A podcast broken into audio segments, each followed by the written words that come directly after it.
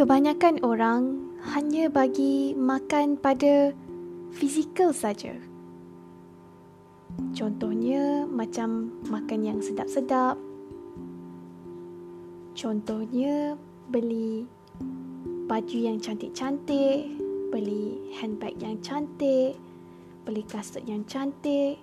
Itu semua adalah untuk fizikal. Tapi kenapa ya lagi banyak kita beli, lagi kita rasa tamak. Lagi banyak kita beli, rasa kita macam tak cukup juga.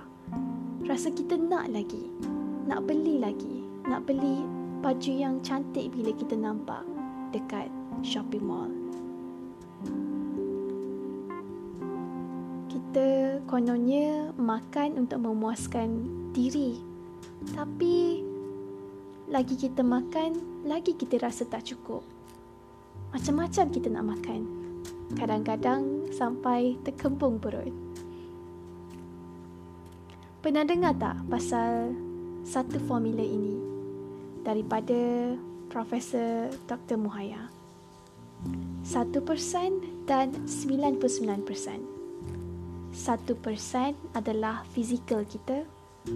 99% adalah roh dan jiwa kita. Kesilapan kita selama ini ialah kita hanya bagi makan kepada fizikal kita yang hanya satu persen saja. Macam mana kita tak rasa kosong?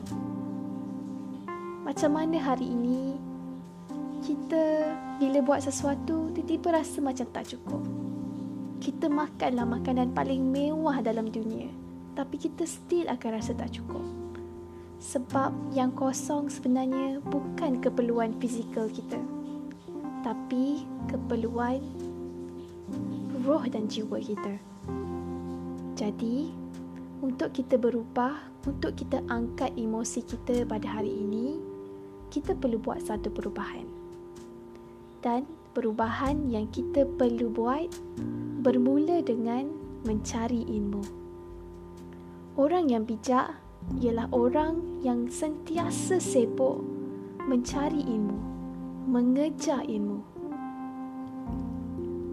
Sebab ilmu ini adalah cahaya yang akan menarik kita keluar daripada kegelapan. Ilmulah sebenarnya yang kita sangat-sangat kekurangan.